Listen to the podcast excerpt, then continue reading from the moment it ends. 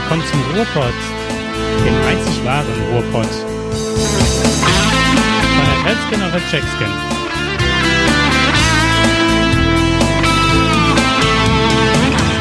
John klammert sich bockig an sein präsidiales Amt, wie ein Kita-Kind an seinen Spielzeug.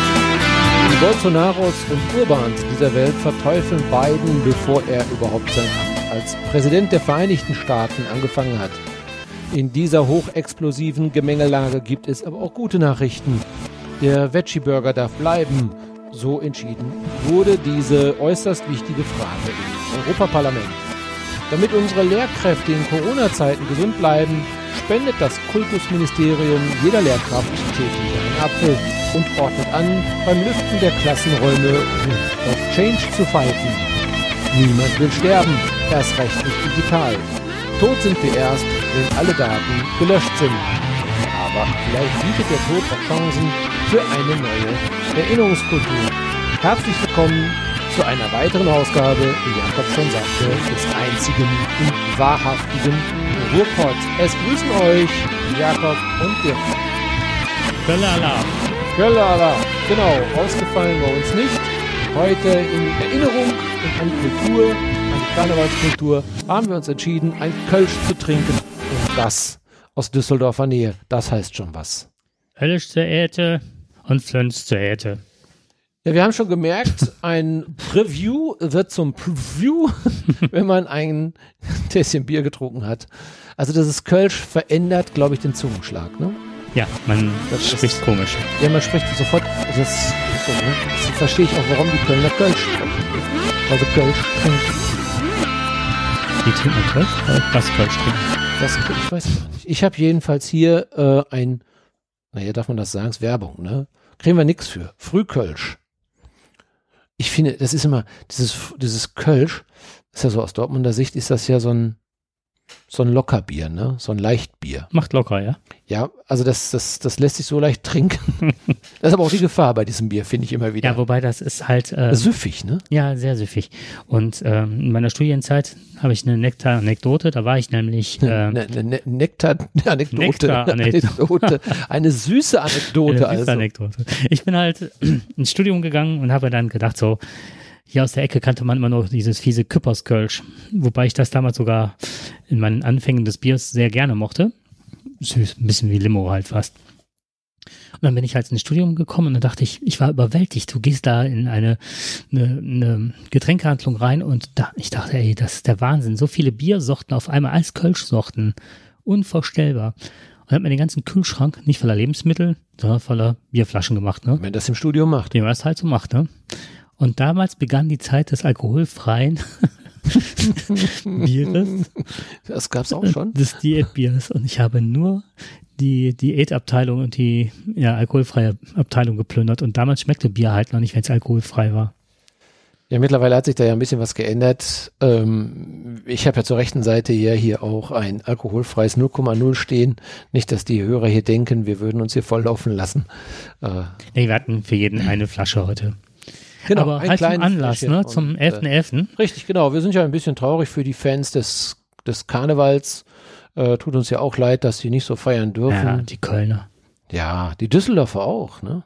Die Düsseldorfer sind ja auch. Ja, es kommt halt als Also wir sind ja, Sicht, ne? ja, aber wir sind ja, wir sind ja, wir, wir sind ja hier aus dem tiefsten Rheinland. Und normalerweise äh, ist ja hier schon richtig Stimmung. Hm. Ähm, man merkt, das ist jetzt momentan eher so November-Toten-Sonntag-Stimmung. Hatten wir ja gerade erst, oder Buß- und Betag. Ja, ich fand eben ein trauriges Bild. Da waren Kinder mit ihren Fackeln unterwegs zum St. Martin und man sah dann halt äh, ein Elternteil mit einer Fackel mit Kind und dann in einem riesen Abstand das zweite Kind und es sah eher aus wie Die ein kannten sich gar nicht, die kannten sich gar nicht. Wenn das Ordnungsamt kommt, die kenne ich nicht dahin. Nein, die kommt nicht aus unserer Kita, die kommt aus einer anderen Kita. Also ich, wir haben mit Aber denen man muss schon sagen, die Menschen sind erfinderisch. Ich habe jetzt von einem kleinen Örtchen, das, wir haben ja hier die ganzen Einstraßenorte, ne? ja. Und äh, da war es halt so, dass äh, hier auch das ähm, Dorfleben noch sehr zelebriert wird und Auf jeden Fall hatten die das dann so geregelt, dass die Kinder sich äh, mit gebührendem Abstand am Straßenrand aufstellen und der St. Martin halt mit seinem Pferd dahin äh, und dem Bettler dahin geritten kommt und immer in einem gewissen Abstand dann halt ähm, die St. Martins Geschichte erzählt und dann wird den Kindern halt die Tüte oder sowas auch so überreicht von einem Auto und dann hygienisch bedingt und alles eingepackt und so, aber dass die Kinder auf jeden Fall St. Martin haben. Aber man merkt jetzt in der Corona-Zeit, was alles fehlt, was alles so selbstverständlich war. Ähm, Gerade jetzt natürlich der St. Martinszug. Ich weiß also von, von meiner Enkeltochter, also von meiner Tochter und das Enkelkind, ähm, die haben jetzt von der Kita aus vor einiger Zeit einen privaten Martinszug geplant, eben mit der kleinen Gruppe. Bis dahin war alles noch okay gewesen. Also das sind dann der 10, 15 Menschen, die dann auf, also weitläufig dann normalerweise ihre kleinen Laternen getragen hätten, hätten da ein bisschen gesungen, dazu ein paar gebackene Plätzchen, was wahrscheinlich ganz, ganz viele gemacht haben zurzeit, private Initiativen zu zeigen. Ja, und die Fallzahlen steigen, steigen, steigen, aus welchem Grunde auch immer. Und das selbst da den Kindern ähm, solche Ereignisse verwehrt bleiben. Ne? Also daran merkt man, wie die Situation sich wirklich gerade zur Zeit abspielt. Ne? Dass also selbst die einfachsten Sachen nicht mehr gehen. Ne? Mhm. Und äh, erklär mal so ein Kind, dass es nicht mit seiner Fackel alleine gehen muss und äh, am Pferdestall vorbei und da ist der St. Martin drin oder so. Gucken jetzt ist es draußen, fängt es ja jetzt langsam an, wieder kühl und frisch zu werden, auch kalt. Hat man jetzt auch schon ein oder zwei Tage. Und jetzt könnte man auch noch beim St. Martinsfeuer da stehen und billig Nachtze tragen, ne? naja, okay. naja, also unsere Glühweinparty im, im, im Garten fällt auch aus. ja, das ist, das sind so kleine, das sind so kleine Ereignisse, die man sich so im Laufe ähm, ja, so Nachbarschaften etc. so erarbeitet hat, kann man fast sagen. Ne, so, so nette Gesellschaften, nicht erarbeitet, aber ähm, die sich so, so, so gebildet haben. Das fällt alles weg. Ne? Das ist eigentlich kein Problem, weil man kann sich ja draußen hinstellen, man kann ja ein paar, ein, zwei, drei Gläschen Glühwein, ein paar Waffeln, aber das geht alles gar nicht mehr. Ne? Du darfst es einfach nicht machen. Und äh, es ist ja auch wichtig, dass, dass die Fallzahlen wieder fallen und äh, heißt ja auch Fallzahlen. Warum heißt er nicht Fallzahlen, wenn sie dauernd steigen? Blöder Begriff, ne? Es müssen ja Steigzahlen heißen, ne? Richtig, stimmt. Momentan. Fallzahlen, blöder Begriff. Die Fallzahlen ja. sind auf dem steigenden Ast. Meine Güte, was wir hier teilweise wieder für geistige Ergüsse haben. Ja, aber Corona ähm, hält uns ja alle im Griff und ähm, eigentlich wollen wir ja gar nicht über Corona reden, weil das tun ja andere schon. Und wir wollen ja ein paar andere Themen reden. Aber das Thema äh, kommt aus der Corona-Zeit und wir wollten euch das mal vorstellen. Es geht um äh, die Schule. Es geht um die Schule, um die Lehrer und die Schüler. Und äh, wir haben einen ganz interessanten, oder ich habe einen ganz interessanten Kommentar zu der aktuellen Lage an Schulen von Herrn Florian Kohl bekommen. Okay. Beziehungsweise von nicht von ihm direkt, er wurde mir mhm. zugeschickt und ähm, das Ganze äh, auf einer Seite, da muss ich jetzt mal eben gucken, den Namen habe ich jetzt auch nicht gleich immer so immer. So, das ist, äh, es gibt eine Internetseite von, äh, jetzt schlag mich durch, Joscha Falk. Ähm, der hat eine ganz interessante Seite, joschafalk.de. Der ist Lehrer und ähm, der hat hier, ähm, sagt von sich aus, dass er auch Tacheles redet, ähm, aber fair kritisiert das, was zurzeit über Schulentwicklung, Digitalisierung, Bildungspolitik und Zeitgeschehen passiert. Also ein richtig engagierter Lehrer. Und diese Seite kann ich nur empfehlen. Äh, alle die, die sich für Schule interessieren und äh, auch äh, für das, was momentan dort passiert, kann ich nur sagen, also sehr, sehr interessant. Aber was hat, macht die Seite interessant? Ähm, ja, erstmal, er, er kritisiert, was heißt kritisiert? Ähm, er spricht die Themen an. Also er spricht die Themen, also die Themen an, die momentan ja, wie, wie zum Beispiel, wie gesagt, Digitalisierung. Ja, Digitalisierung ist etwas, äh, was ja an unseren Schulen ja nur bedingt stattfindet. Da hat Deutschland ja so seine Zeit ein bisschen verpasst. Gleichzeitig redet er aber auch über die Bildungspolitik ja, das, was da vielleicht gerade im Argen ist. Und ich glaube, jeder, äh, der seine eigene Schulzeit kennt, aber auch die, die noch Kinder zur Schule schicken und auch die Lehrer, auch in unserer Familie gibt es Lehrer, die ähm, berichten davon, wie die Situation an den Schulen aussieht. Und da muss ich sagen, oh, da schüttelt es mich manchmal ein bisschen. Ne? Also ich, ich, ist kein Jammern der Lehrer, das, darum geht es gar nicht, weil es wird ja immer schnell gesagt, ach, die Lehrer jammern wieder, die Schüler jammern wieder. Aber es geht ja darum, was an den Schulen passiert. Ähm, natürlich von, von, von den Migrationsproblemen, von der Gewalt, die teilweise da ist, wo Lehrer wirklich ständig mit zu tun haben. Äh, aber auch, dass ähm, die, die, der, der, der Lehrplan nicht richtig durchgeführt werden kann. Ich habe heute zum Beispiel gehört, dass sehr viele Lehrer krank sind. Ich glaube 30.000 Lehrer, die zurzeit an den Schulen fehlen, weil sie krank gemeldet sind durch Corona. Ähm, es ist überhaupt gar kein Unterricht richtig möglich. Aber das ist ja nicht nur, das ist ja jetzt momentan ein temporäres Problem. An den Schulen gibt es ja viele weitere Probleme. Wir haben kaum Digitalisierung dort. Das haben wir ja gesehen. In Zeiten von Corona müssen sich die Lehrer selber mit Technik ausstatten. Sie müssen sie selber mitbringen, sie müssen sie auch selber sichern, mhm. sie müssen sie auch äh, pflegen und, und, und. Also wenn es da keine engagierten Lehrer gibt, dann glaube ich, wird es an unseren Schulen wahrscheinlich noch anders aussehen. Aber da schreibt er alles, ja, aber sehr sachlich und äh, ich finde auch nicht in einer Art und Weise, wie Lehrer manchmal rüberkommen, dass sie sagen, ich beklage mich darüber, dass ich zu viele Stunden habe, dass ich keine richtigen Ferien habe und so weiter. Man hört das ja immer wieder, dann sagen ja, die Außenstehenden sagen ja dann, ach komm, was jammerst du? Du hast doch drei Monate Urlaub im Jahr. Dass es heute schon etwas anders aussieht, wissen wir.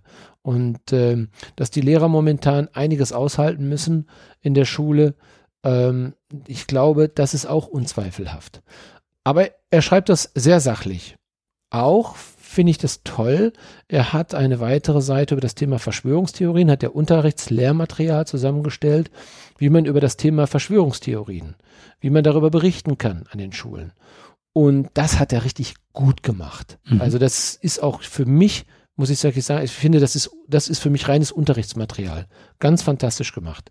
Und äh, muss man auch einfach mal erwähnen, denn solche engagierten Lehrer findest du nicht so ohne weiteres. Ich weiß, dass du einer bist, das weiß ich, aber ähm, es ist schon immer so, hm, dass sich auch einer außerhalb seiner Zeit auch sehr stark, wie gesagt, außerhalb seiner Arbeitszeit sehr stark für die Bildung der, der Schüler äh, wirklich engagiert und hoch motiviert ist. Ich finde, das ist ein Trugbild. Ich kenne ähm, beim ich kann das jetzt nur von meiner Schule. Ich habe andere Schulen kennengelernt und auch äh, ganz hochmotivierte äh, Kolleginnen. Ich kann einfach nur sagen, gut, das ist jetzt eine Förderschule. Mhm. Und die Sache an der Förderschule ist halt die, dass du per se hast du Kinder mit unterschiedlichen Lernleistungsständen, die dorthin kommen. Unterfäll ähm, Auffälligkeiten im, im, Verhalten. Früher sagte man äh, schwer erziehbar. Mhm sagt man heute nicht, das ist äh, sozial-emotionaler Förderbereich. Im Bereich Lernen, Sprachauffälligkeiten, das ist halt sind unsere Schülerinnen und Schüler. Und da braucht jedes Kind, da ist die Spanne halt auch von randständig äh, geistige Entwicklung, früher geistige Behinderung, nicht nur randständig, auch, sondern auch Schülerinnen und Schüler mit diesem Spektrum über alle möglichen ADHS, was man kennt, ne? Autismus, Spektrumstörungen und so weiter. Aber ganz stark, und jetzt kommt's, was man nicht glaubt, ist halt mit massivsten Traumatisierungen, die in Familien stattfinden oder auch anderweitig erfahren haben. Und das bedeutet, dass wir halt eh schon uns auf jedes Kind, was so äh, aus Dänemark, Schweden und so weiter bekannt ist, dass wir Unterricht gestalten, dass, äh, dass der Unterricht auf jedes Kind zugeschnitten ist. Nach Möglichkeit. Und nicht nur nach Möglichkeit, sondern passiert. Und ich, du kannst zu jeder Tageszeit, fast würde ich sagen, Nachtzeit zu uns an die Schule kommen. Das sind immer eine Mehrzahl von Kolleginnen und Kollegen, die irgendwas vorbereiten, die irgendwas machen, die sich wieder neue Gedanken machen. Wie kann das Kind lernen? Und ich fand diese Idee der Inklusion, dass die Schule aufs Kind zukommen muss und nicht das Kind auf die Schule, ist eine wahnsinnig tolle, eine tolle Idee. Ein bisschen plakativ heißt ja, man soll das Kind da abholen, wo es steht. Deswegen glaube ich, dass wir momentan die Corona-Krise ein bisschen besser meistern als andere, weil wir eh immer schon gucken, was müssen wir machen und was müssen wir ran schaffen, was müssen wir, dass das Kind lernt. Das ist immer so ein kleines Zeitfenster, um zu schauen. Warum ich das gerade sage, ist halt, ähm, was du gesagt hast, auch freitags, mittags um fünf kannst du zu uns an die Schule kommen. Da sitzen immer noch eine Mehrheit an Kolleginnen und Kollegen, die da vorbereiten und, ne, bevor sie ins Wochenende gehen. Und das mit den Ferien, um da mal mit ganz kurz mit aufzuräumen. Wir haben ein, eine erhöhte Stundenzahl, die zu leisten ist. Das heißt, über all das, was sowieso drüber hinausgeht. Ich habe irgendwann mal mich hingesetzt und habe gedacht, wenn mich jemand mal fragt, wie viele Stunden in der Woche ich leiste, ich muss 42,5, Pi mal Daumen, schwankt ein bisschen, ne, aber das ist jetzt, ne, je nachdem, mal eineinhalb Jahr mehr, eineinhalb Jahr weniger und so weiter und nach Alter gestaffelt. Egal, aber so, das ist ungefähr äh, das Stundenkontingent und darüber werden dann die Ferien. Wir haben ja nicht die ganze Zeit Ferien. Das heißt, da werden die Ferien drüber abgerechnet. Das heißt, wir haben nicht sechs Wochen Ferien in den Sommerferien. Das sieht nur so aus. Und das heißt, die ganzen Ferien sind eigentlich abgegolten.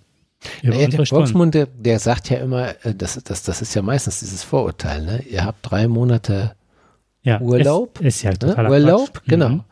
Aber jetzt mal, um mal mit dieser mehr aufzuräumen, ihr müsst diese Stunden also quasi schon im Vorfeld leisten. Mhm.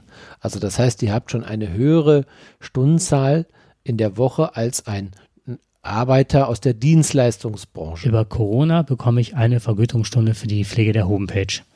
Okay. So, das heißt, diese eine Stunde, die ich habe im, in der Woche, die habe ich, äh, in der Woche, Quatsch, äh, eine Stunde pro Monat, so, mhm. die ich habe. Weil nicht übertreiben. Nein, nicht übertreiben. Diese Stunde, die ich da habe, ähm, wenn ich das jetzt hochrechne, habe ich diese Stunde, äh, bräuchte ich bis äh, zum Ende des nächsten Schuljahres schon gar nicht mehr zu arbeiten. Alles das, was ich jetzt schon gemacht habe, ist schon abgegolten.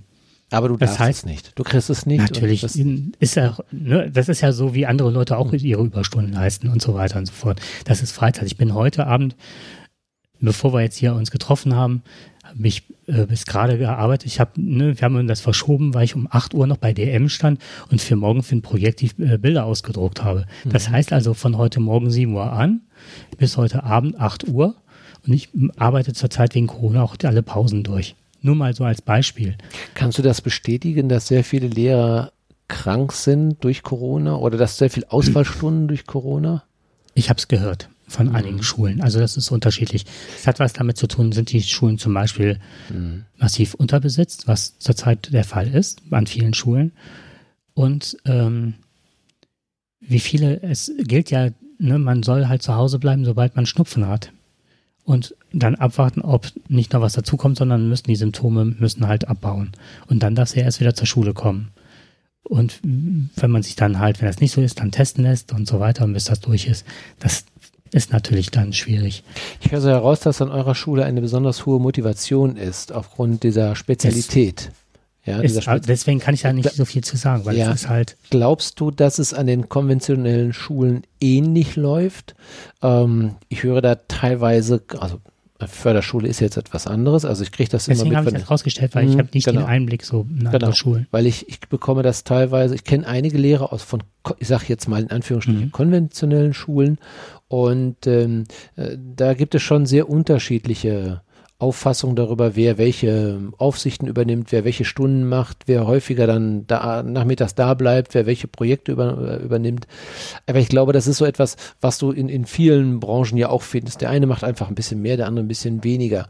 Aber glaubst du, dass eure Schule eventuell vielleicht einen, ein, eher ähm, Vorzeigeschule wäre für die konventionelle Schule, dass man sagen kann, dass da mehr an, an ähm, ja, dass, dass das, was ihr an Förderung aufbaut, eventuell auch an konventionellen Schulen, ja, vielleicht definitiv. Aus dem Anfang, also ohne uns jetzt über den grünen Klee zu loben, aber wir haben jetzt bei den letzten Inspektionen und wo jetzt wirklich harte Kriterien angelegt wurden, QA, Qualitätsmanagement und Überprüfung mhm. und so weiter, sind wir in NRW, gehören wir zu den fünf besten Schulen im Bereich der Förderung. Auch Gratulation.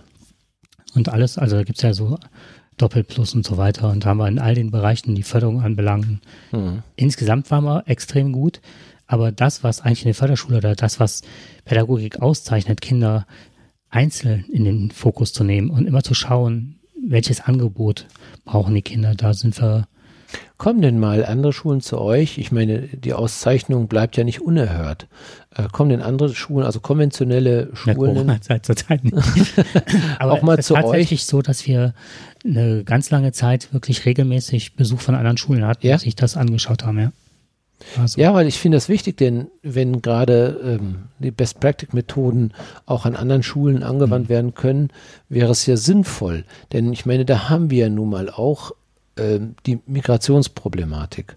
Ähm, teilweise aber auch äh, Hm. ein sehr hohes Gewaltpotenzial. Das höre ich jetzt eben Hm. immer von den Freunden und Bekannten, die an Schulen arbeiten und die sagen, und das erschreckt mich dann teilweise, ähm, ich traue mich nicht mehr, die Pausenaufsicht zu haben. Mhm. Ähm, da gibt es einige, die haben null Respekt vor einem Lehrer. Mhm. Und da ist es besser, man dreht sich auch mal um. Ah, Das finde ich schon, also das ist schon wirklich sehr schwierig. Ne? Und dass sie dann Mhm. teilweise auch alleine sind, nicht mehr zu zweit. Die haben aber auch noch ein ganz großes Problem. Es ist immer, die Schülerschaft verändert sich ganz grandios. Das heißt, ähm, man muss eigentlich ja auch mit dem gehen, was, was jetzt Themen der, der, der Schülerinnen und Schüler ist. Was Probleme auf dem Arbeitsmarkt, wie verändert sich die Gesellschaft, wie verändert sich die digitale Welt und so weiter.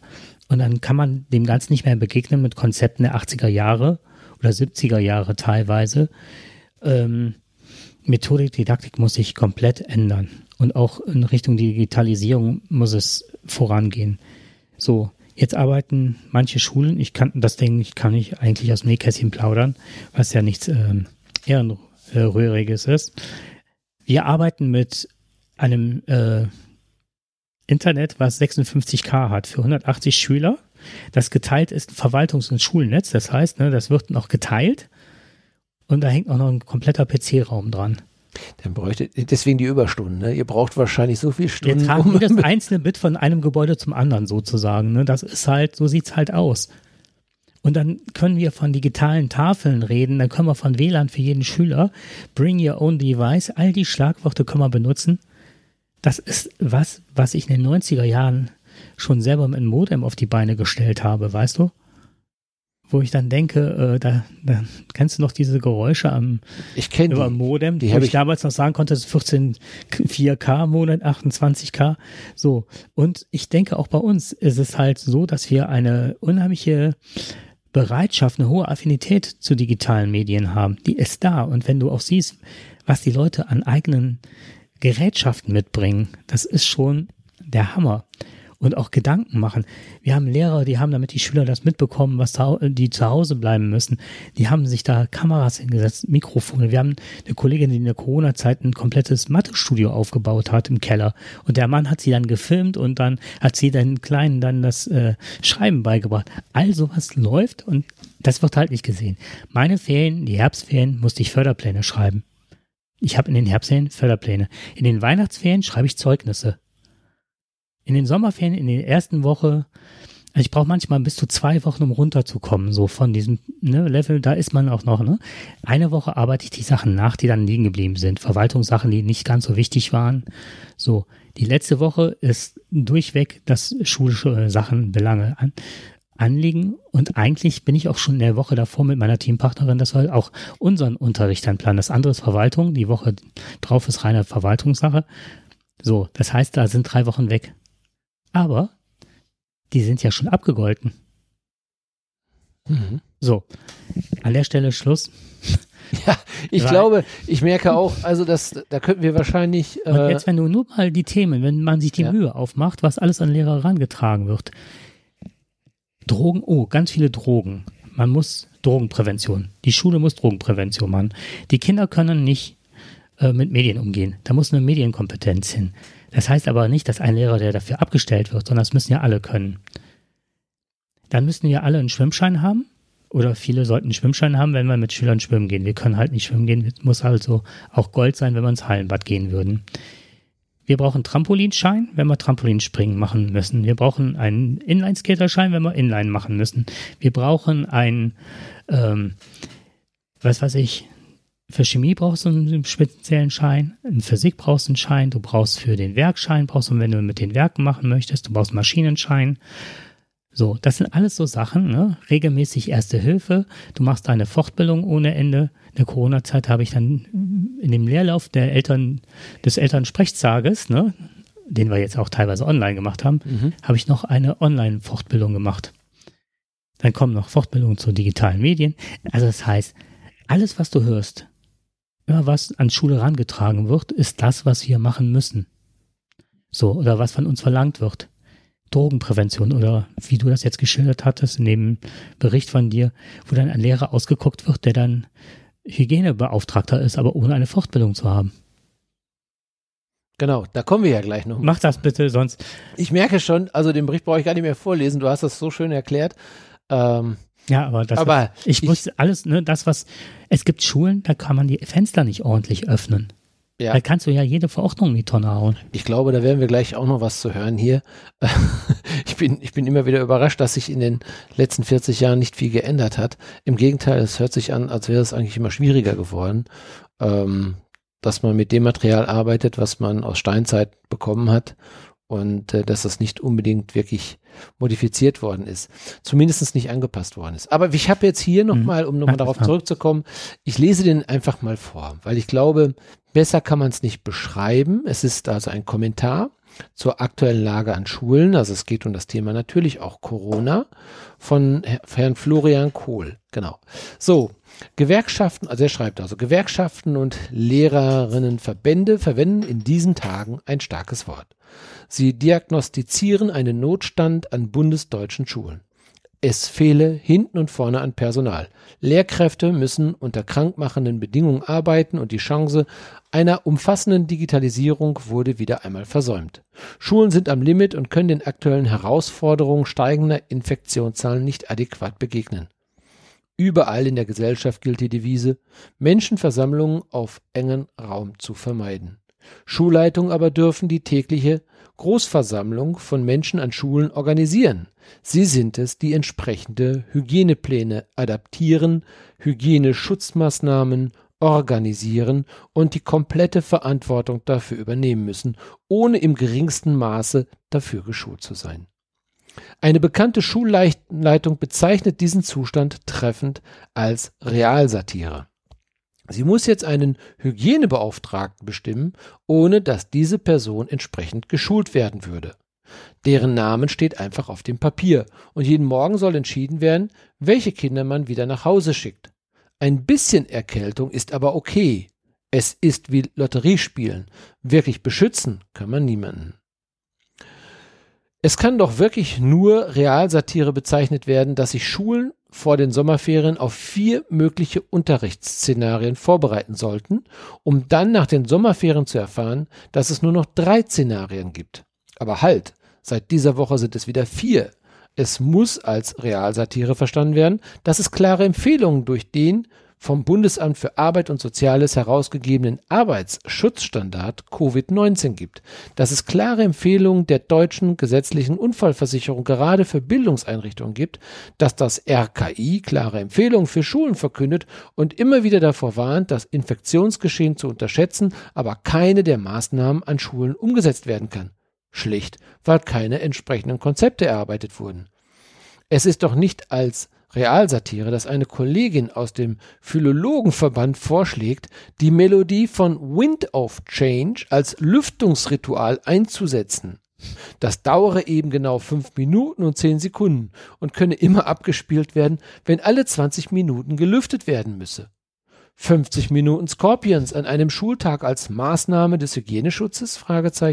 Was bleibt einem da anderes übrig, als voller Fassungslosigkeit zu schmunzeln? Wenn dann noch ein Kollege vorschlägt, Fortbildung im Quer- und im Stoßlüften anzubieten, er sei da schließlich Experte. Demgegenüber ist es überhaupt nicht zum Lachen, wenn der bayerische Kultusminister Dr. Michael Piazzolo den Start ins neue Schuljahr als Erfolg bezeichnet, weil nur ein paar tausend Personen in Quarantäne sind und Kolleginnen sich ihre Schutz Schutzmasken selbst kaufen müssen. Und es ist auch nicht mehr lustig, dass als letzte Hygieneschutzmaßnahme das Lüften samt Lüftungskonzept herhalten muss bei sinkenden Temperaturen. Jetzt fehlt nur noch, dass das Kultusministerium jeder Lehrkraft täglich einen Apfel spendiert. um das Immunsystem zu stärken. Es kommt mir so vor, als wäre man sich mit Händen und Füßen dagegen, das Risiko der Lehrkräfte, krank zu werden, ernst zu nehmen und entsprechend zu reagieren. Fallen Städte und Landkreise in den Bereiche der roten Corona-Ampel, erfindet man eben noch eine dunkelrote Ampel. Und weil man das Thema der Digitalisierung sowie alltagstaugliche Konzepte zum selbstständigen Lernen komplett verschlafen hat, versucht man auf Teufel komm raus, die Schulen offen zu halten. Leider auf Kosten des Gesundheitsschutzes aller Beteiligten und mit der erbärmlichen Devise, dass es schon gut gehen wird. Corona verstärkt das Gefühl, für alles allein verantwortlich zu sein. Aus meiner Sicht muss endlich darüber gesprochen werden, unter welchen Bedingungen Lehrkräfte tatsächlich arbeiten immer von Menschen umgeben zu sein, übervolle Klassen unterrichten zu müssen, keine Pausen zu haben, um mal wirklich abschalten zu können. Im Krankheitsfall von Kolleginnen aufgeteilte Schülerinnen zusätzlich im Klassenzimmer zu beaufsichtigen oder sogenannte Verbundklassen als zwei Klassen gleichzeitig zu richten, keine Vertretungslehrkräfte zu finden, aufgebrauchte mobile Reserven als Notbetreuerinnen verbraten zu müssen und nonstop das Gefühl zu haben, für alles alleine verantwortlich zu sein. Corona verstärkt dieses Gefühl. Es ist erschreckend, was Kolleginnen über ganz normale Arbeitstage berichten. Arbeitstage, die schon lange nicht mehr die Ausnahme, sondern die Regel sind. Wir haben mittlerweile ab 7.30 Uhr Aufsicht. Ich muss meine Kinder in der Aula vom Bus abholen. Sie dürfen sich nicht mit anderen Kindern vermischen. Die Kids sitzen dann bis 8 Uhr im Klassenzimmer und wollen beschäftigt werden. Wenn ich mein Klassenzimmer für den Unterricht vorbereiten will, muss ich also noch früher anfangen. Um 9.30 Uhr ist Pause. Wir haben aber keine Pausenaufsichten mehr, sondern jeder muss seine Klasse selbst beaufsichtigen. Letztendlich bin ich den ganzen Tag bis 13 Uhr nonstop bei meiner Klasse. Ich versuche ein wenig zu trinken, damit ich nicht auf Toilette muss. Es steht außer Frage, dass Kinder Schule und Bildung brauchen. Es steht auch außer Frage, dass man sich kritisch damit auseinandersetzen muss, welche Alternativen es zum Regelbetrieb gibt. Aber es sind auch nur knapp sechs Monate Zeit vergangen, um auf die Pandemie zu reagieren und entlastende Strukturen einzuführen, die letztendlich allen Beteiligten geholfen hätten. Kleine Lerngruppen im gestaffelten Betrieb, hybride Unterrichts Unterrichtsformen bei älteren Schüler und Schülerinnen, eine Entschlackung der Stundentafel, Konzentration auf die Kernfächer. Es gibt genug hilfreiche Vorschläge von Kolleginnen und Kollegen aus der Praxis. Man kann, wenn man ehrlich ist, aufgrund dieser Zustände niemand mehr empfehlen. Lehrkraft zu werden. Da nützt auch die romantisierende Kampagne Zukunft prägen, Lehrer werden des bayerischen Kultusministerium nichts. Es braucht etliches, um den Lehrberuf wieder attraktiv werden zu lassen. Es braucht vor allem Schulen, die nicht mehr im Limit arbeiten. Es braucht eine Revolution des Bildungssystems, will man gute Lehrbedingungen für alle Kinder schaffen.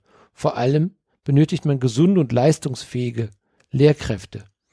Die Liste der GEW-Forderungen ist lang, eine Reform der Lehrkräfteausbildung Gleiches Geld für gleiche Arbeit, kleine Lerngruppen, echte Inklusion und keine Mogelpackung. Chancengleichheit im Bildungssystem, eine konsequente Umsetzung des Arbeits- und Gesundheitsschutzes, zwei Pädagogen-Lehrsysteme, Sozialpädagogen, Pädagoginnen an allen Schulen, Anlass statt Regelbeurteilung. Ich höre jetzt hier mal auf, es geht hier noch so ein paar Seiten weiter, ähm, aber ich glaube, das letzte hat eigentlich schon das angesprochen, was du gesagt hast. Ne? Auch hm. eure Schule, im Prinzip das, was ihr an eurer Schule schon macht, für die konventionelle Schule einführen. Ja. Aber äh, was er natürlich auch, er sagt natürlich auch, er, er, er weiß nicht mehr, was er tun soll. Also für mich ist es ein, ein Hilfeschrei, ne? dass er sagt, ich, ich kann das nicht mehr verwalten. Ich kann diese Verantwortung in dieser Größe nicht mehr übernehmen. Das, das Wort verwalten ist halt genau das Stichwort. Und was er natürlich auch sagt, Leute, also das Kultusministerium, die Politik, hat die Digitalisierung verschlafen. Die halten die Schulen offen und das ist natürlich schon irgendwo ein Argument, dem man fast folgen könnte, dass die sagen, wir halten die Schule offen, weil wir es nicht geschafft haben, bis heute vernünftige Anschlüsse zu haben, also DSL-Anschlüsse, äh, vernünftige ähm, Laptops äh, oder Technik anzuschaffen, die Lehrer auszurüsten, die Schüler damit auszurüsten. Ja? Also ich, ich bin zwiegespalten. Also ich würde ganz viele Dinge, die da genannt worden sind, unterschreiben. Jetzt bin ich äh, verbeamtet, muss auch mein ein Stück weit, bin ich auch loyal meinem Dienstherrn gegenüber, weil ich schon auch sehe, egal in welcher Branche du bist, es ist gerade schwer. Ob du jetzt im pflegerischen Bereich bist, da tun sich eklatante Lücken auf. Nochmal, man kann ein, ähm, ein Pflegesystem nicht gewinnorientiert auslegen. Es geht nicht. Krankenhäuser, No-Go eigentlich. Braucht man nicht drüber zu diskutieren. Das ist über Jahre versäumt worden. Auf der anderen Seite sehe ich ganz viele Leute hier auch gerade in unserem Kreis, der Herr Pusch, der auch das Bundesverdienstkreuz bekommen hat, was der sich engagiert hat, was der gemacht hat. Und ich kann viele Dinge, die er da anordnet, nachvollziehen. Dass das manchmal knarzt und quietscht, das ist normal, weil keiner hat bisher die Möglichkeit gehabt, Corona zu, zu üben. Wie ein Ernstfall, ne? Entschuldigung, eine Sekunde. So, das, was aber tatsächlich verschlafen worden ist, ist halt die Digitalisierung. Es sind die neuen Medien. Ganz definitiv. Ähm, und auch wie das jetzt wieder angegangen wird, finde ich teilweise schwierig. Wir haben hier im Kreis halt wunderbare Menschen, die von verschiedensten Schulen kommen und anderen Schulen helfen, so ein Medienkonzept aufzubauen, weil das ist nicht, das ist nicht trivial, dass man wie gesagt, wir haben jetzt viele Leute, die, technikaffin sind und ich zähle mich dazu. Und das war jetzt mal, ne, ohne Loophole leider so. Aber wie schwer das ist, äh, solche Sachen zu überblicken. Wer braucht was? Wie viel? Wie sind die Anbindungen? Kann man das von Eltern verlangen? Wie ist es mit prekären Familien? Wie ist es überhaupt mit, wer bezahlt was? Und dann, wie sieht's mit dem Datenschutz aus? Wir haben halt so einen engen Datenschutz, was richtig ist. Und trotzdem bringen alle Kolleginnen und Kollegen zurzeit noch ihren eigenen Rechner ran und stehen dann zwischen, ähm, wir dürfen keine Sachen mehr übers Internet verschicken, einfach so. Nachvollziehbar. Aber in welcher Bedrulle kommst du? Wenn du Sachen nicht mehr auf dem Stick weitergeben kannst, wenn du nur noch gesicherte Netzwerke benutzen kannst. Im Grunde, wenn es nicht zur Verfügung steht, mhm. was machst du da? Welchen Lösungsweg ich jetzt gehe, ist jetzt, ich nehme nur noch Schulsachen und habe auch mit VPN, ich habe meine Sachen verschlüsselt und, und, und. Und trotzdem ist es so nicht möglich. Also ich glaube, dass andere Länder da etwas fortschrittlicher sind und auch dass andere Wirtschaftszweige. Ich komme jetzt natürlich aus so einer Dienstleistungsbranche ähm, bei einem ganz großen Versicherer, äh, vielleicht sogar größten Versicherer überhaupt. Und ähm, wir waren also zum Schluss, also gerade in den letzten Jahren, kann ich nur sagen, wir haben diese Probleme ja auch gehabt. Ja, also die, gerade die der Datenschutzerklärung. Das heißt erstmal, die Kunden müssen ja geschützt, geschützt sein. Die Frage ist, können wir mit Kunden noch äh, überhaupt per E-Mail verfahren? Äh, können wir kommunizieren? Ähm, wie kann ich als Mitarbeiter im Homeoffice sicher sein, dass wir nicht gehackt werden und so weiter? Die Dienstleistungsbranche mhm. hat Antworten darauf gefunden. Äh, Zumindest die großen Player mhm. haben die darauf gefunden. Warum soll es nicht möglich sein, sage ich mir, auch für Schulen solche Antworten so. zu finden? Ja. Nicht, aber mhm. wie ich das mhm. sage, und das ist, du hast noch einen Punkt, an der, ich glaube, der irritiert mich eigentlich wesentlich mehr. Ähm, das Ganze kostet ja verdammt viel Geld. Können wir jedem Kind einem Laptop zur Verfügung stellen? Mhm. Kostenfrei? Mhm. Ist das machbar? Ist das überhaupt realistisch? Ähm, oder können wir sagen, die meisten haben ja so oder so eigentlich schon Technik zu Hause, kann die genutzt werden. Da ist sicherlich eine große Diskussion, wobei ich denke mir, jeder hat eine Playstation zu Hause. Und jetzt kommt nämlich der Knackpunkt schlechthin. Du gehst aus deinem, ich sage das jetzt mal, ohne Werten zu sein, ja? Also fühle dich da nicht angegriffen. Du gehst von einer Mittelstandsorientierung aus.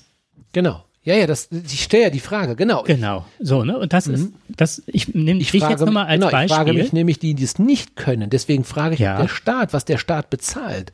Und wer kann daran teilnehmen? Ich habe zwei Antworten darauf.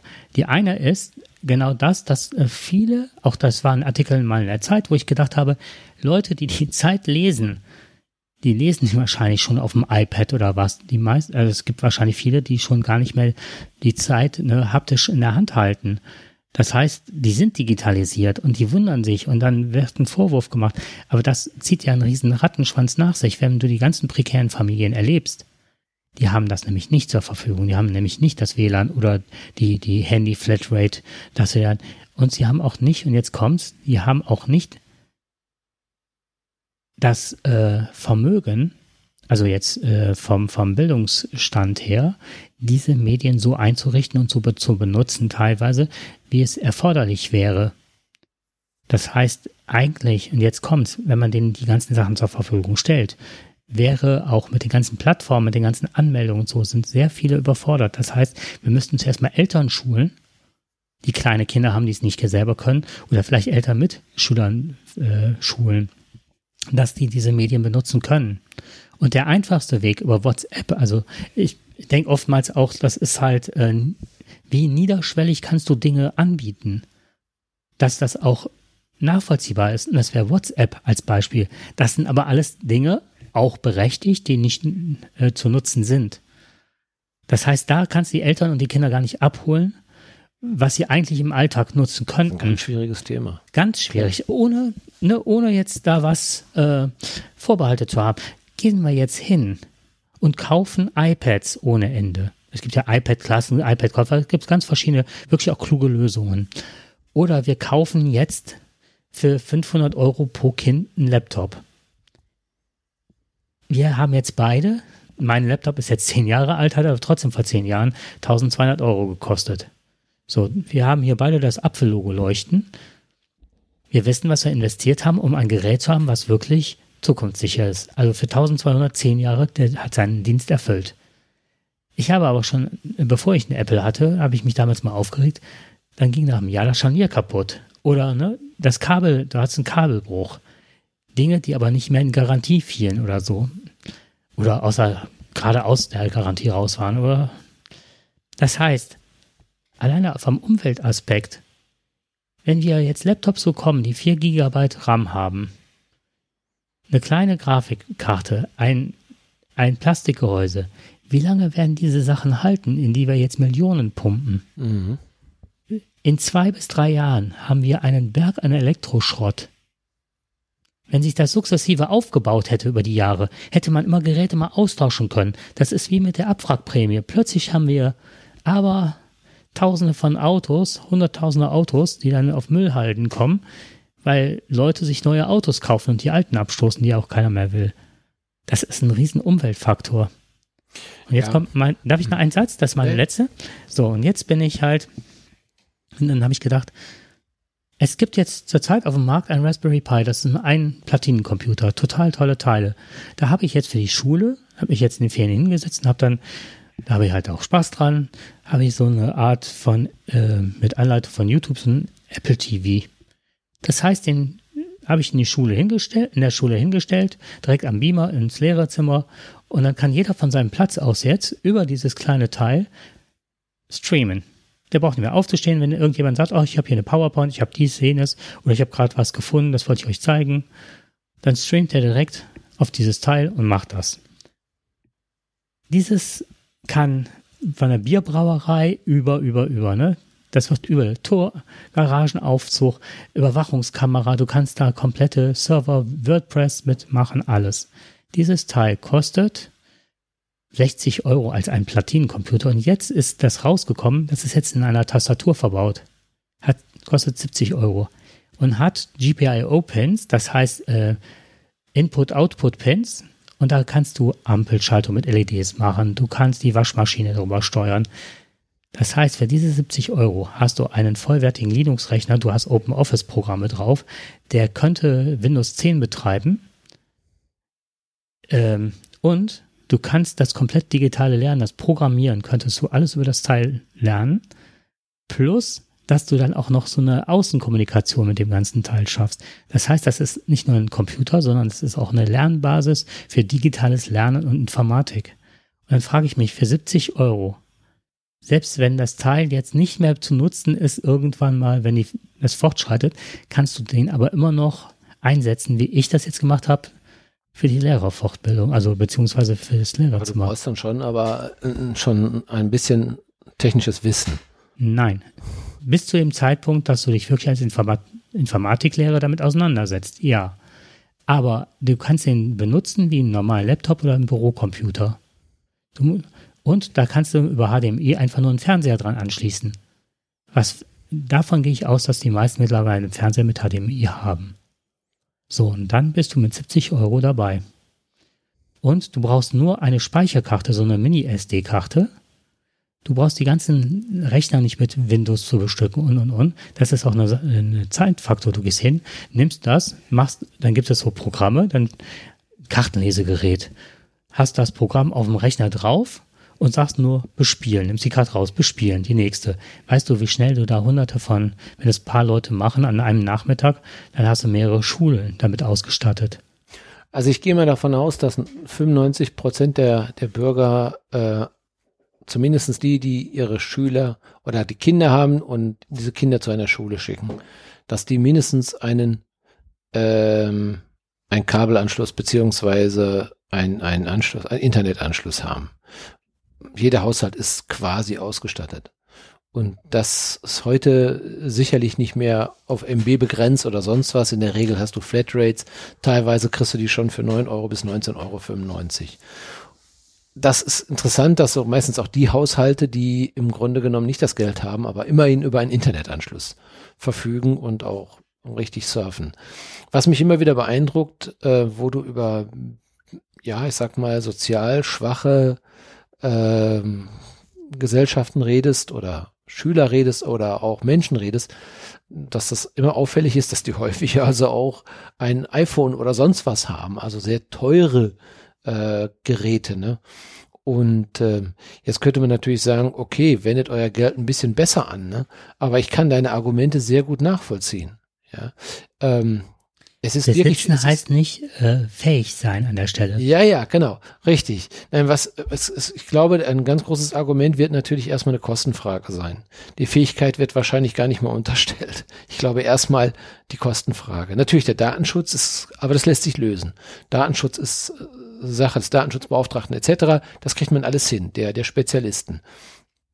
Du sagst, und das finde ich ganz interessant, ich, es ist möglich, auch mit einem überschaubaren Betrag eine Verbindung herzustellen äh, zwischen dem Haushalt plus Schüler und dem Lehrer im Homeoffice oder an der Schule.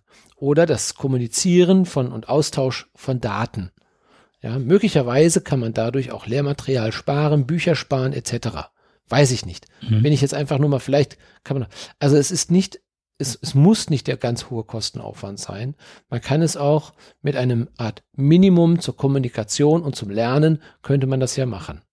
Ja. Und äh, ich frage mich nur, warum es gibt so viele Experten. Und ich meine, du hast uns jetzt gerade mal eine Möglichkeit aufgezeigt, aber auch die Schwierigkeiten aufgezeigt, die damit einhergehen. Klar, wenn zu Hause nicht die Fähigkeiten da sind, müssen, oder was heißt müssen, müssen wir versuchen, oder die, die, die, das Bildungssystem muss versuchen, nicht nur die Schüler. Da vielleicht schon wieder. Das Bildungssystem muss. Die Politik, ich weiß nicht, wir alleine als Bürger, ich habe ja. auch, gibt es auch eine Selbstverantwortung. Ja, ja. ja, also ich glaube, dass 80 Prozent oder 90 Prozent, ja, vielleicht nicht, vielleicht überschätze ich das auch, aber dass ein Großteil, wie will es mal so sein, ein Großteil in der Lage ist, äh, sich so etwas anzuschaffen, sich möglicherweise auch damit auseinanderzusetzen und auch einzurichten. Ein ganz großer Teil. Das ist ja, ich sag mal, dieses Pareto-Prinzip. 80 Prozent in 20 Prozent der Zeit und 20 Prozent brauchen 80 Prozent der Zeit. Ähnlich ist es wahrscheinlich auch so. 20 Prozent haben nicht die Mittel, die Fähigkeiten und müssen hier eventuell mit 80 Prozent der Zeit unterstützt werden. Vielleicht mhm. liegt da so ungefähr so ein bisschen mhm. das, das Schaubild. Also ich finde das jetzt auch gerade spannend, weil ich glaube, dass ich genauso einer, ähm, oh, mir fällt jetzt kein anderes Wort ein, das ist jetzt falsch, Verblendung unterliege, wie du. Also das mhm. Verblendung nimmst jetzt nicht, ne? Das ist jetzt nicht.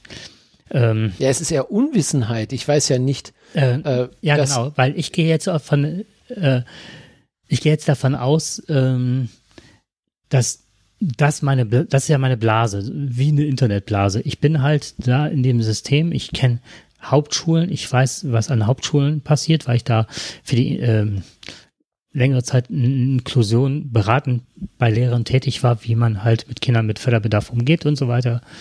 Und ähm, da habe ich es halt auch kennengelernt. Und dann gibt es natürlich auch Realschulen und Gymnasien, von denen man wohl ausgehen kann, dass die Eltern und ein anderes Bildungsniveau haben um da besser mit umgehen zu können. Es ist, sind oft auch Ängste, die eine Rolle spielen. Nicht nur das Können, sondern auch das Ängste, die Ängste mit Medien umzugehen. Und du sagtest gerade, und das fand ich so, das ist so typisch, das ist schon fast so ein Reflex, da muss das Bildungssystem. Mhm. Wir müssten Eltern bilden, damit die Kinder damit die, äh, die Erziehungsverantwortung. Das Klientel ist das, weil wenn du die ja. Eltern mit reinnimmst, das geht ja nicht so einfach. Nee, aber so schnell passiert es halt, dass mhm. äh, immer dem Bildungssystem zugeschrieben wird, ihr müsst, ihr müsst, ihr müsst, alles, was an Versagen da ist, kannst du gucken, dass das Schule ist. Achte mal darauf, wie oft gesagt wird, das Bildungssystem muss. Und dann frag mal, wer soll das machen? Das ist immer so, so. Ja, ich greife das ein bisschen so eine weiter. Masse, ne? Das mhm. Also das Bildungssystem, damit nehme ich nicht die Lehrer in die Verantwortung, sondern die, das, da hängt schon die Politik dran. Ja, dann muss man Politik sagen, aber nicht Bildungssystem. Ja, ja, da hast du schon recht. Ne? Ja, das, ist, ja? das ist schon an höherer äh, Stelle anzusiedeln, auf gar keine, Fra gar keine Frage. Aber du hast, ich gebe dir natürlich recht, das Problem ist, ähm, ich, ich lebe natürlich in einer gewissen Naivität und Unwissenheit ne, über dieses ich Thema. allerdings auch, deswegen sagte ich das ja. Ne? Das ist, weil ich jetzt auch von, von prekären, oftmals prekäre Verhältnisse kennenlerne oder von denen ausgehe möchte das wirklich ganz liebevoll umschreiben, weil das ist jetzt keine Zuschreibung oder sonst was. Mhm. Und ähm, ich habe halt viele Eltern auch mit Ängsten erlebt, was das Thema angeht. Wer kann Zoom einrichten? Wer kann Plattformen? Ich habe auch versucht, ganz einfach Plattformen einzurichten und so weiter.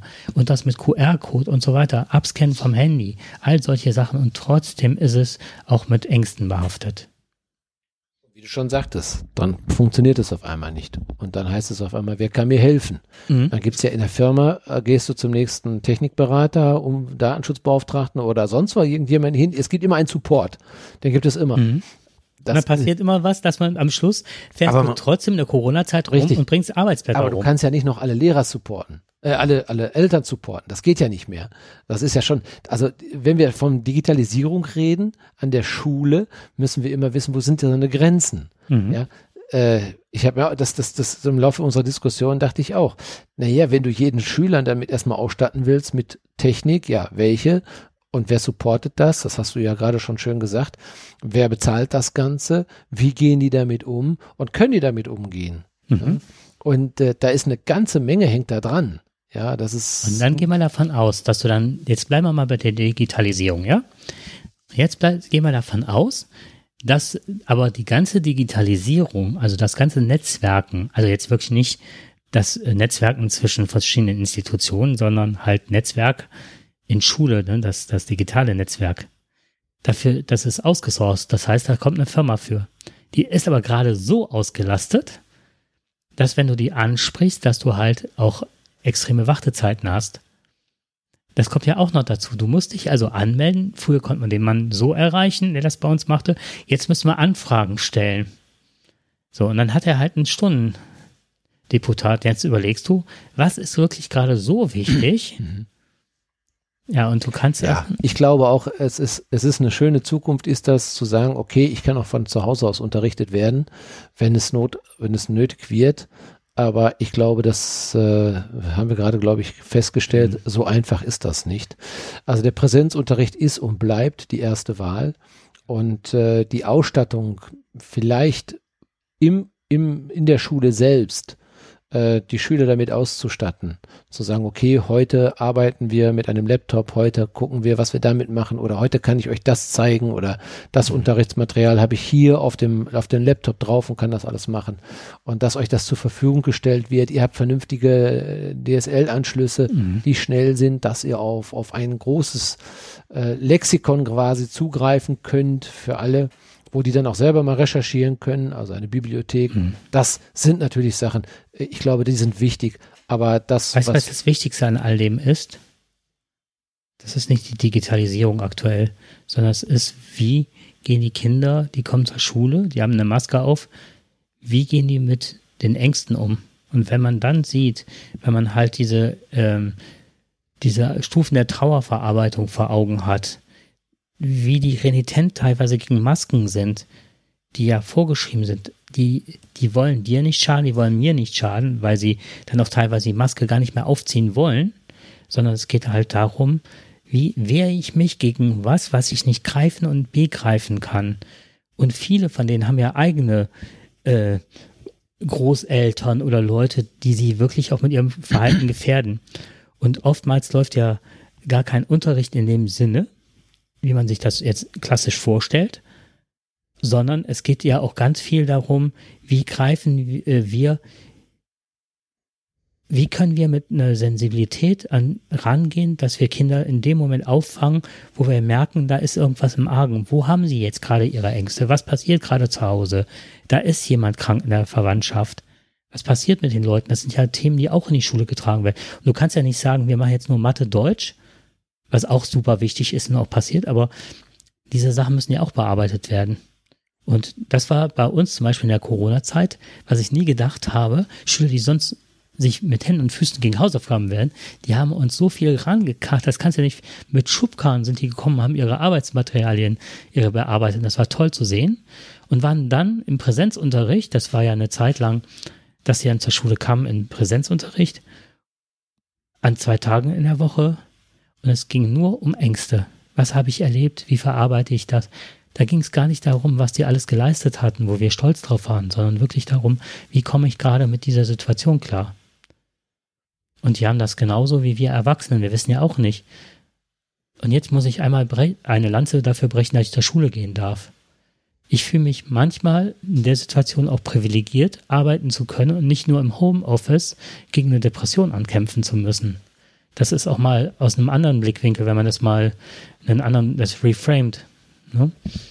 Dann denke ich auch manchmal, okay, es ist zwar auch, ne, jetzt die Gefahr ist riesig, dass man sich ansteckt als Lehrperson, aber und auch das gute Gefühl zu sagen, wenn wir nicht jetzt das machen würden, würde eventuell die Wirtschaft zusammenbrechen. Also es ist auch ein Stück weit, dass man der Gesellschaft was zurückgeben kann. Ich glaube, was wir, wir sind ja gerade so ein bisschen vielleicht vom Thema abgekommen, hat aber so auch so mhm. ja, das die, ist, das, die, die Gesamtsituation mhm. an der Schule oder in den Schulen auch vielleicht jetzt auch mal aufgezeigt. Äh, es ist eher so ein, so ein, Auf, so ein, so ein Initiator, Initiativ ist das hier, was hier äh, uns jetzt dazu gebracht hat, jetzt mal über auch andere Dinge zu reden. Wenn wir dann nochmal zurückkommen zu, ähm, zu diesem Bericht hier, zu diesem Kommentar, äh, von dem Florian Kohl. Äh, er sagt ja schon, also ich habe schon das Gefühl, okay, wir, wir sind, werden hier so ein bisschen alleine gelassen. Ähm, da wird von oben etwas diktiert, das müssen wir umsetzen. Und ähm, wir Schüler oder wir Lehrer und dürfen das mit den Schülern ausbaden am Ende des Tages. Und äh, naja gut, danken wird es einem eh keiner. Aber es geht nur mit einer unglaublichen Motivation um das zu retten, was zu retten ist. Und wenn wir nicht das einsetzen, das ist, da hast, glaube ich, auch bei dir auch so ein bisschen rausgehört, wenn wir nicht dieses äußerste Engagement zeigen würde, was auch über das Normale hinausgeht, würde eine Schule in dieser Form nicht funktionieren.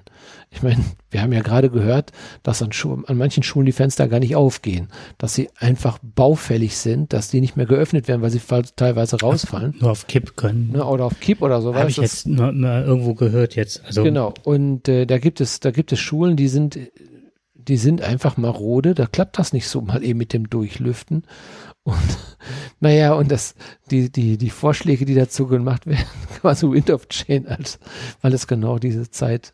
Ich finde das total witzig. Also ist ja eigentlich schon, ist ja schon lustig. Ne? In der Ecke stehen die Lehrer an der, äh, äh machen das Fenster auf und singen Wind of Change und genau. in der Ecke sitzt ein Kind, wäscht sich oder steht in der Ecke, wäscht sich die Hände und singt, wie schön, dass du Geburtstag hast, weil ja, genau. das genauso lange ist wie Hände waschen. Ne? Genau, richtig. Also ja. ähm, ich, ich glaube, was, was wichtig ist, dass, dass wirklich die, wir sagen ja immer schnell die Politik, ich nehme uns aber da trotzdem mit ein als Gesellschaft, dass Politik und Gesellschaft beide äh, sehr stark darauf achten müssen, dass wir sowohl, also auch nicht nur die Kinder, also auch die Lehrer, äh, also wenn wir jetzt von über das mhm. Bildungssystem jetzt reden, äh, dass man sie besser schützen muss, und dass es bessere Möglichkeiten gibt. Ich hatte letztens noch einen Beitrag auf WDR 5 gehört, da ging es um dieses ähnliche Thema nochmal. Warum entzerrt man das Ganze nicht? Äh, warum hat man den Solingen so entschieden und warum macht man das nicht so? Ähm, da haben beide Seiten dazu gesprochen und ihre Argumente vorgetragen.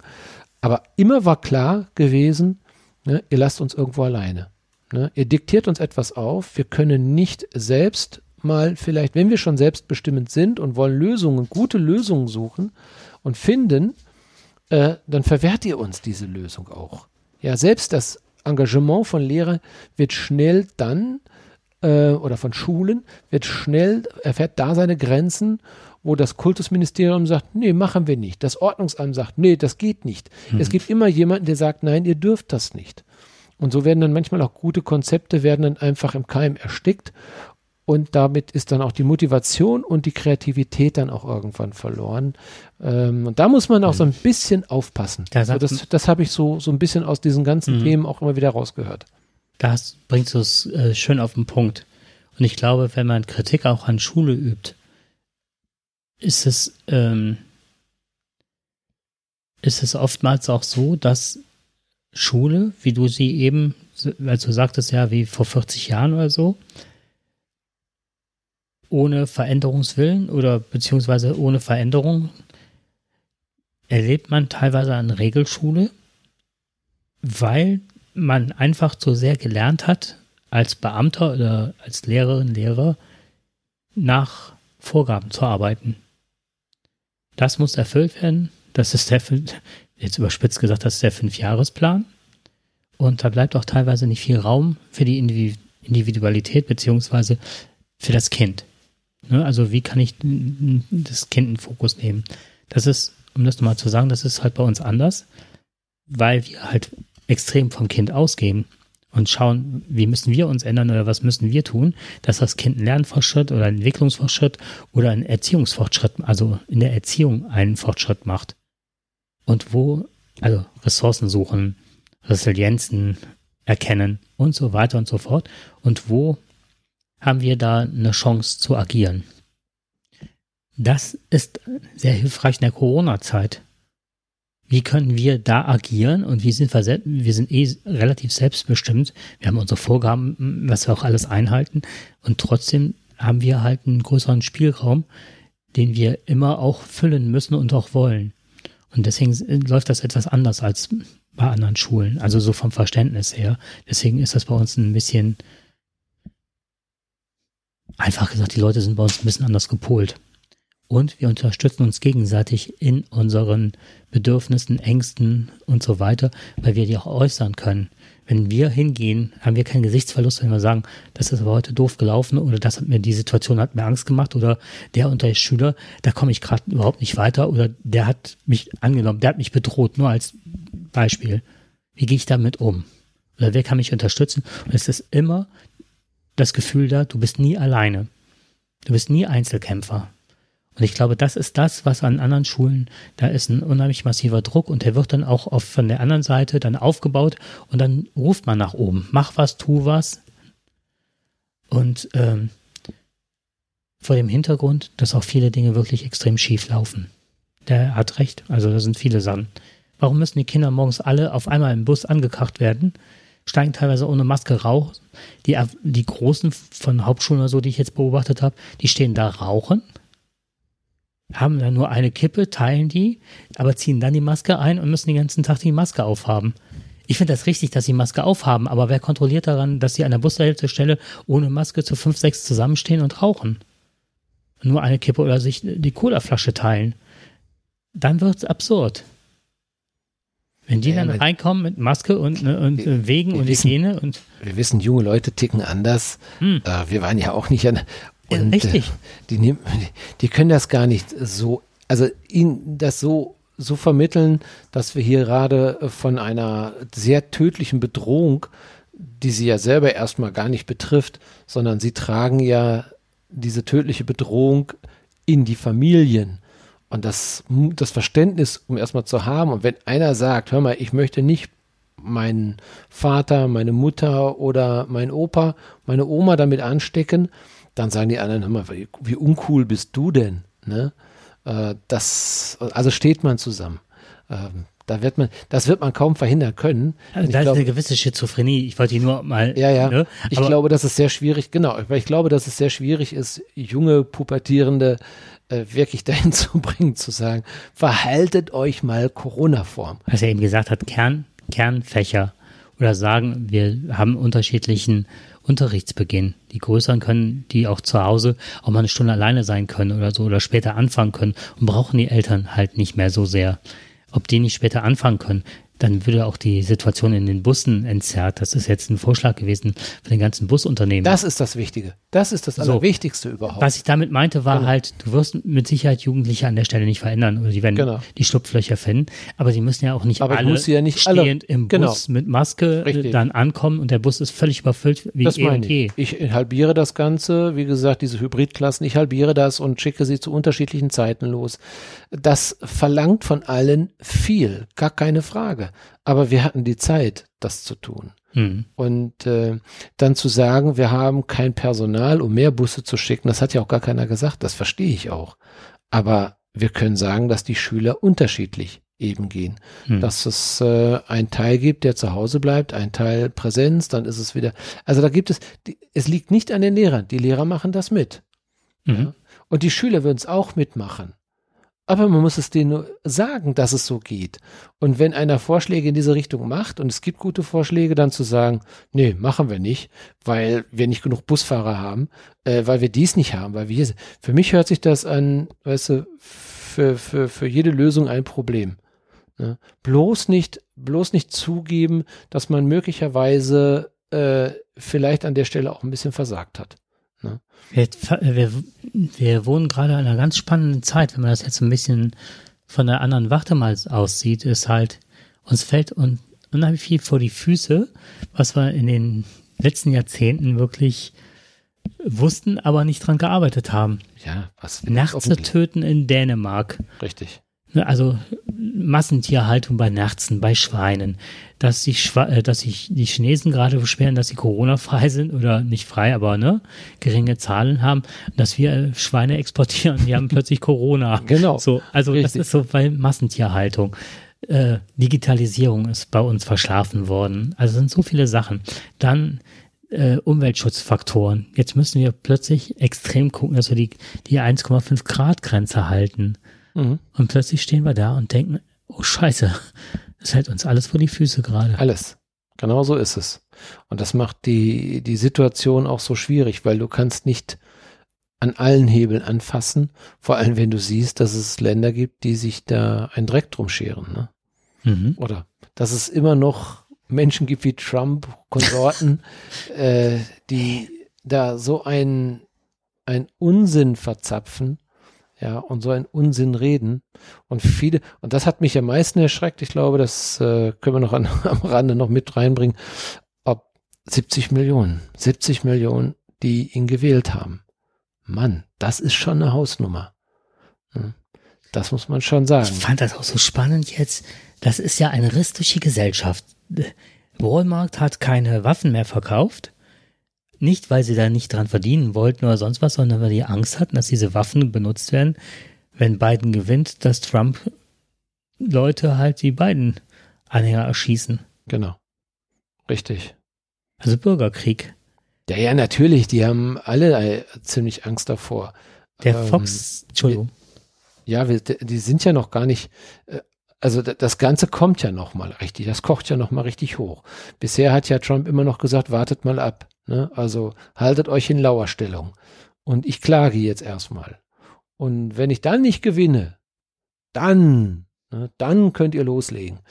Wobei ich glaube, hab, ich habe trotzdem noch ein ziemliches Vertrauen darin, dass Amerika ähm, zwar viele Trump-Anhänger hat, aber dass die nicht alle auf den Kopf gefallen sind und wissen, ähm, also wir wollen jetzt hier keinen Krieg führen. Die Süddeutsche Zeitung hatte letztens einen total geilen Kommentar. Also es war auch ein Podcast, da sagten die, ähm, wie war das? Dass Trump-Anhänger, also anders angefangen, dass Trump wirklich, man kann man mit Fug und Recht behaupten, mittlerweile wirklich psychisch äh, ein Problem hat. Und dass Trump-Anhänger dass er nicht verstanden hat, die zu mobilisieren durch Intellekt und so weiter, seine Trump-Anhänger, sondern dass eine Pathologie auf die andere trifft. Dann wäre aber schon viel Pathologie mit im Spiel. Ja, ich habe mich wirklich gefragt, das war ja auch damals, ich glaube, dass ein Vergleich immer noch nicht statthaft ist zwischen Hitler und Trump. Was äh, vergleichbar ist, war das Klammern der, der deutschen Bevölkerung, selbst als die Russen vor den Toren Berlins standen, dass sich immer noch extremst viele Leute, Kinder, alle möglichen Leute auch freiwillig zur Flakabwehr und zum Kampf gemeldet haben und Parolen geglaubt haben, wie haltet durch. Hätten die sich umgeschaut, die Leichen gesehen und gewusst und, ne, was da gerade abging. Berlin war in die letzte Bastion, die noch geschützt wurde. Und trotzdem haben die Leute noch geglaubt, dass ein Endsieg möglich ist. Und was muss passiert sein, dass sowas möglich ist? Und dann ja, denke ich, glaub, da muss man, da wahrscheinlich, da muss man auch wieder sehr tief gehen. Äh, Amerika war ja schon immer ein gespaltenes Land. Das ergibt schon die die politische Struktur, Demokraten und Republikaner. Sie waren schon immer zwei verschiedene Lager oder sind zwei verschiedene Lager. Ähm, Trump hat äh, sie extrem polarisiert, mhm. ja, hat äh, diese beiden Lager sehr weit auseinandergetrieben, hat ähm, einen sehr starken Rechtsruck eingebracht und der ist eben, und das muss man eben sagen, bei vielen Republikanern auf fruchtbarem Boden gestoßen.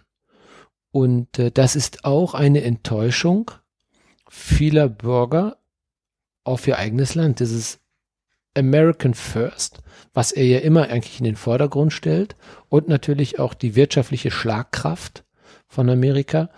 Äh, das ist das, was, was bei diesen Leuten zieht, weil sie glauben, sie profitieren erstmal von seinen wirtschaftlichen Erfolgen, die nie da waren. Es hat sich ja nicht wirklich was verbessert in seiner ganzen Zeit.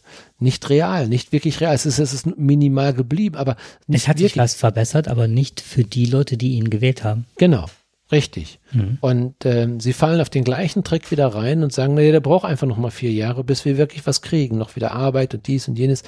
Das ist ja nicht so wie wir in Deutschland, dass du zum Arbeitslosenamt gehen kannst und kriegst dann Unterstützung. Mhm. Das ist ja da nicht. Und äh, äh ich glaube, da, da, da werden wir die Amerikaner einfach nicht verstehen. Ähm, sie geben, es gibt mittlerweile Stimmen in Amerika, die sagen, ähm, wir müssen unser System komplett umstrukturieren, mhm. teilweise nach deutschem Vorbild. Mhm. Ja, und äh, das, das würde ja in Amerika eine Revolution gleichkommen. Das würden die gar nicht verstehen. Aber er sagt auch, wir werden auf Dauer, werden wir nicht bestehen können, sagen also auch da die Wissenschaftler, die Wirtschaftswissenschaftler, wir werden auf Dauer nicht bestehen können, wenn wir so weitermachen wie bisher. Die, die haben sich ja jetzt im Grunde genommen selber äh, ein Armutszeugnis ausgestellt. Ja, und wir können jetzt alle nur hoffen und alle, viele hoffen, und das ist aber nur der eine Teil des Landes, die hoffen, dass Biden quasi, sofern er das auch tut, das wissen wir noch gar nicht, mhm. wir heben ja ihn jetzt schon in den Himmel, aber der kann ja auch nicht sein, äh, die, die Bürger, diese 70 Millionen, die Trump gewählt hat, wenn er die jetzt nicht äh, auf, seine, auf seine Seite ziehen will oder wenn er sie auf seine Seite ziehen will, muss er auch Themen von Trump mitverfolgen. Und das finde ich jetzt ganz interessant, dass, und da sieht man das ja, dass Deutschland jetzt sich hinstellt, Frau Merkel sagt das ja auch, auch Macron plötzlich, er sagen auf einmal, ja, wir werden uns jetzt anstrengen. Ja, das hieß also nach dem Motto, unter Trump wollten wir das nicht. Wir haben es vorher nicht gewollt unter Obama. Das hätten sie ja schon unter Obama machen können. Dann wären diese Themen ja nie aufs Tableau gekommen äh, auch Obama hat ja auch schon gesagt, ihr macht zu wenig. Wir können euch nicht, wir können nicht Europa verteidigen. Ihr müsst auch für eure Verteidigung selber was tun. Haben wir nicht gemacht. Nicht nur Deutschland, ganz Europa nicht. Mhm. Ja. Und man hat, man hätte das verhindern können, man hätte Trump verhindern können. Indem man Trump, indem man Obama mehr unterstützt hätte. Aber der hat ja auch viele Themen nicht durchbringen können. Und Trump hat jetzt einfach offengelegt, was nicht funktioniert hat. So, und jetzt sind wir ganz plötzlich, haben wir gesehen, oh Gott, was haben wir angerichtet? Wir haben ja eigentlich Trump in diese Situation gebracht. Wir haben das, wir haben es selber geschaffen. Wir haben uns diesen Teufel, wenn ich den mal so beschreiben darf, den haben wir uns selber gebaut und geschaffen. Die haben eigentlich nur darauf reagiert, auf das, was wir nicht getan haben. Und somit haben wir ihn heraufbeschwört. Und er ist gekommen. Hm. Und jetzt hat er uns mit aller Macht gezeigt, äh, wie schnell das gehen kann. So. Und jetzt sind wir, jetzt sind wir bemüht, jetzt wissen wir, okay, hoffentlich haben wir das verstanden. Hoffentlich haben wir die Botschaft verstanden, Europa zu stärken, Europa zu einigen. Auf den Punkt wollte ich hinaus, ja. ja. Und mhm. auch eben dann dafür Sorge zu tragen, dass auch wahrscheinlich der Schutz, äh, der auch wieder mehr ins Militär investiert werden muss, möglicherweise. Auch wenn mir das selber nicht gefällt, aber die Einzelstimme zählt ja nicht. Mhm. Aber wir müssen, wir müssen etwas tun. Wir mhm. müssen etwas tun. Das ist, daran sieht man, wie kompliziert Politik ist. Ja, wir müssen mehr Einigkeit herstellen und ja natürlich und auch jetzt von Deutschland her gesehen auch ein bisschen diese Überheblichkeit zur Seite stellen. Wir sind genau. nicht der Nabel der Welt, Deutschland, also da, oder zumindest Europas. Richtig. Ich hatte ein Interview mir jetzt letztens angeguckt zwischen, oh, wie heißt er wieder? Führender FDP-Politiker. Oh, das ist jetzt peinlich. Lindner. Nee, nicht Lindner. Etwas älter, Kubicki. Kubik, ach, ach, der. ja, ja, ja, Moment, genau so habe ich, ja, genau so habe ich auch reagiert die ganze Zeit. Der hat sich mit Georg Gysi getroffen. Die duzen ja. sich. Ja. Fand ich ganz spannend. Und die haben sich über Europapolitik geäußert. Und dann kam auch, ähm, der Kubicki sagte dann, was ihm nie zugetraut hätte, sagte, ähm, dass mehr wieder das Allgemeinwohl in den Vordergrund gestellt werden müsste und dass wir, er wäre jetzt mit seiner Frau in, in ähm, St. Petersburg gewesen, meinte, was für ihn erschreckend war, war zu sehen, wie schön teilweise St. Petersburg ist. Und zwar, wenn man Straßenzüge an, sich anschaute, war auf der einen Seite tolle Pracht, auf der anderen Seite Elend. Elend, was sich seit dem Zweiten Weltkrieg nicht erholt hat. Und wie kam das zustande, dass auf der einen Seite Pracht ist, auf der anderen Seite Elend? Da, wo äh, ähm, Pracht war, da ist, ähm, ist das, äh, haben die Kanonen der Deutschen nicht so weit geschossen. Da, wo alles zerstört war, wo wir dann neu aufgebaut, wo wir dann neu anfangen, wo, wo Leute traumatisiert worden sind, da herrschte noch das Elend, weil da wieder alles neu aufgebaut und wieder geguckt werden musste. Und er sagte, wir gehen mit viel zu wenig Demut ran. Wir können natürlich die Russen verurteilen. Wir können natürlich sagen, ihr macht das und das und das falsch. Aber mit welchem Recht haben wir Deutschland bekommen und gehen hin und gehen an die Grenzen Polens? Und er, er sagte dann am Schluss und auch mit den Chinesen und so weiter, ja, wir müssen aufpassen, wir müssen ne, auf Hab 8 sein. Aber zuerst mal Hände reichen nach Russland, wieder nach, ne? Und was in Amerika, das, dem können wir nur begegnen. Und genau was du sagtest, in dem Europa wieder zusammenwächst, aber nicht in erster Linie nur wirtschaftlich, wo Deutschland sagt, wo es lang geht. Das wäre falsch. Es ist immer wichtig, auch die kleinen Stimmen zu hören, die kleinen Länder und auch deren Vorschläge ja, zu respektieren und zu schauen, was haben die für Vorschläge, anstatt äh, Dinge zu diktieren weil er geht davon aus, dass auf dem Weg Deutsch, äh, Europa auseinanderfällt. Ja gut, das ist ja das, was eigentlich äh, schon die ganze Zeit im Grunde genommen im Raum schwebt.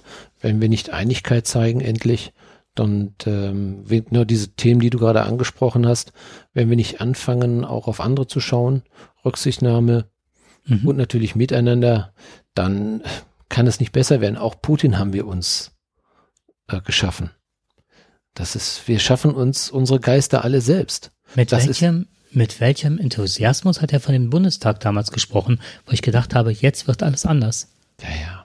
Das ist, wir haben ein Stück weit das ist ganz hohe Politik. Da können wir, mhm. müssen wir weit in die Geschichte zurückgehen. Und äh, das ist. Wir haben das, jetzt den Weg zu Trump verlassen, aber genau. es, es geht also dahin nicht mit über eine Überheblichkeit, sondern wieder versuchen, äh, miteinander klarzukommen und auch den anderen gelten zu lassen und nicht immer weiter in dieses äh, in diesen Einheitsbrei der Einstaatlichkeit wieder zu verfallen. Wir können nur hoffen, Jakob, wir können nur hoffen, ähm, dass alle Länder, alle die, die jetzt gesehen haben, was ein Mann angerichtet hat in vier Jahren. Ja, ich meine, letztens habe ich noch gehört, da sagte jemand, äh, ja wieso, der Mann ist doch nicht so schlimm. Unter seiner Herrschaft gab es keinen Krieg. Er hat Amerika nicht in den Krieg geführt. Ein Argument, dem man ja im ersten Moment folgen kann. Ja, aber nicht das, wodurch die Kriege alles entstanden sind oder wo sie noch schlimmer geworden sind. Sich eben nicht einzumischen. Wir haben jetzt gesehen, was passiert, wenn Amerika nicht dabei ist. Früher sind sie selber reingegangen, haben Krieg verursacht. Jetzt haben sie sich überall rausgezogen. Was passiert? Ein Vakuum. Hm. Und das heißt, andere Mächte äh, führen da Krieg in einen ganz größeren, verheerenden Umfang. Auch das muss uns mal klar werden. Und wenn Amerika sich mhm. aus allem rauszieht, wenn sich Europa, die sich aus allem rauszieht, ja, und Deutschland insbesondere, was passiert, was für ein Vakuum passiert, ähm, darüber, das, das hat, das ist uns jetzt mal vor Augen gehalten worden. Also Trump wird nicht den Friedensnobelpreis dafür bekommen. Ich meine, was macht Putin? Putin äh, hat jetzt äh, die Verhandlungen geführt, hat jetzt ganz schnell einen Waffenstillstand, äh, Aserbaidschan und Armenien, äh, ja quasi herbeidiktiert, schickt jetzt seine Soldaten runter und äh, das eine Land frohlockt, das andere weint. Mhm. Ne? Was hinterlässt er da? Mhm. Ne? Und er hat wieder Einfluss gewonnen. Er macht nichts umsonst, aber in der Welt steht, er hat einen Waffenstillstand herbeigerufen oder zumindest erreicht. Äh, hört sich ja im ersten Moment erstmal positiv an. Aber es, so wie es gemacht wird, destabilisiert sich Europa immer weiter. Hm. Das ist alles eine, eine politische äh, Dimension, die mir vielleicht verschlossen bleibt. Und wir sind nur, uns ist nur jetzt vor Augen geführt worden, dass was, was passiert, wenn ein Mann von dem mächtigsten Land dieser Welt oder mit das mächtigste China finde ich jetzt eigentlich schon fast mächtiger. Ähm, Russland ist das größte Land, China ist Amerika hat gar nicht mehr diese Stellung. Amerika glaubt, diese Stellung zu haben. Genau, das ist es. Ja. Mhm, so die, die haben auch, nicht ja. kapiert, dass sie eigentlich mittlerweile schützenswert sind, dass wir Angst haben, dass Amerika quasi nicht mehr in der Lage ist, diese selbsternannte Polizei der Welt zu sein. Ja, dass wir einen Partner verloren haben, der, wo wir uns gegenseitig nicht mehr stützen können. Die westliche Welt bricht auseinander. Es ist das, was in dem Osten äh, nach der großen Öffnung passiert ist, wo der Osten auseinandergebrochen ist, wo wir falsche Versprechungen gemacht haben im Westen, Warschauer Pakt aufgelöst, NATO aufgerüstet. Ja, was sollen die Russen denn anders machen? Da haben wir uns hm. den Putin haben wir uns herbeigesehen. Ich quasi. habe mich auch damals gefragt, äh, als es oftmals war ja so eine Siegermentalität, dass der Warschauer Pakt, den du gerade angesprochen hast, oder ne, Russland, der Kommunismus, als er sich auflöste, habe ich damals auch gedacht, ähm, wir sind nicht die Gewinner, sondern unser System wird der zweite Verlierer sein, wenn nicht irgendwann geschaut wird, dass wir miteinander das Ganze auf die Reihe kriegen. Wir haben uns heute, glaube ich, ganz gut äh, verquatscht, oder? Ja, ich würde auch sagen. Also das ist wieder äh, thematisch gesehen von Höchstchen auf Stöckchen. Ja, und wir haben so viele Themen noch auf der Agenda, dass es. Ja, Wahnsinn. ich hatte ja noch den Veggie Burger noch. Ich habe der ja gar nicht mehr Veggie Burger da sein sollte, aber er darf es bleiben. Er darf es bleiben, okay. Und wir hatten, äh, mein komplettes Thema ist noch gar nicht angesprochen, was ich vorbereitet hatte, ne? das äh, digitale Sterben, aber ich würde sagen. Ah, das finde ich ja sehr spannend. Mhm. Das müssen wir unbedingt noch mal äh, ausgiebig besprechen. Ich finde das auch, zumal ich das in drei Kategorien unterteilt habe. Aber was mir vielleicht noch wichtig ist zum Abschluss, wir haben da, sind da gar nicht drauf eingegangen. Wir haben am Anfang gesagt, der wahre Ruhrpott. Genau. Kann, kannst du noch was zu sagen, was das? Ja, wir haben gesehen ja, dass äh, im Internet ähm, es noch einen weiteren Ruhrpott gibt ähm, sehr interessant gemacht, kann man nicht anders sagen. Es äh, ist ein, ein, wissenschaftlicher Beitrag oder es sind wissenschaftliche Beiträge sind das. Mhm. Zu finden auf YouTube ist das? Genau, ähm, das ist also das Hauptmedium äh, YouTube ist das. Was natürlich ein bisschen schade ist, dass äh, wir hier jetzt eine doppelte Namensgebung haben. Also unser Ruhrpott besteht ja schon seit, glaube ich, sechs, sieben Jahren jetzt schon. Seit 2013? Seit 2013. Mhm. Das ist eine lange Zeit und waren jetzt etwas überrascht, äh, was uns natürlich auf der anderen Seite auch freut, dass äh, unser Name äh, doch gemocht wird anscheinend. Nicht nur von uns, sondern auch von Akademikern mhm. oder werdenden Akademikern, die sich jetzt ja da mit diesem Namen bedienen. Ähm, ist ja auch eine schöne Ehre, ist das ja. Ne? Also wir haben den, ist ja eigentlich deine Idee gewesen, den Namen zu wählen, Ruhrpott. Und ähm, ich meine, ist ja schon mal eine Anerkennung mhm. dessen. Ne? Ist aber ein bisschen störend, wenn es darum geht, die äh, Zuteilung oder die, mhm. das Finden unseres Ruhrpots mit einem anderen Ruhrpott. Zumal wir auch mal auf YouTube vertreten sind und genau. was äh, ich äh, skurril fand, ein Stück weit war halt, dass wenn ich einen Namen eingebe irgendwo und der dann als, dann kommt ja das, äh, die Mitteilung, dass er vergeben ist, dann gehe ich nicht hin und schreibe den auseinander, weil es dann funktioniert. Dann genau. mache ich mir ja schon Gedanken, gerade bei einem Namen, der wirklich so viel aussagt. Also Podcast, Ruhr, weil die Ruhr ohne H ist halt der Fluss bei uns in der Ecke. Also da, da muss es doch sowas geben, dann nutze ich das doch nicht. Oder frag mal nach oder versuche denjenigen ausfindig zu machen, bevor ich diesen Namen zu, äh, verwende. Und gerade von dem Hintergrund einer Uni wo ganz viele Leute ja eh gerade Probleme mit Doktortitel und Plagiaten haben und so weiter. ja, du siehst, wir, wir, sind das beste Plagiat überhaupt. Ja, das ist, ne, und Also die, sagen wir es mal so, genau, also es, sie haben sich ja bei uns äh, quasi das Plagiat abgeholt. Ja, genau. Genau. Und ähm, naja, wenn ihr das vom Ruhrpott, von dem zweiten, natürlich fühlen wir uns geehrt, dass ihr unseren Namen gesucht und gefunden habt und übernommen habt, aber wir wollen ja jetzt auch keine Musikwürden, wie ihr jetzt gehört habt, haben wir es ja ganz nett aufgenommen, aber wäre schon ganz gut, wenn wir unseren Namen als Unikat behalten würden. Ja, ich glaube, wir müssen mal darüber reden. Genau. Okay, vielleicht beim Bier. Das ist ein Angebot vom Hölzken aus Stöcksken. Genau. In diesem Sinne wünschen wir euch. Ja, viel Spaß beim Hören. Genau das. Okay, dann kommt noch das Outro. Wenn ich es denn finde.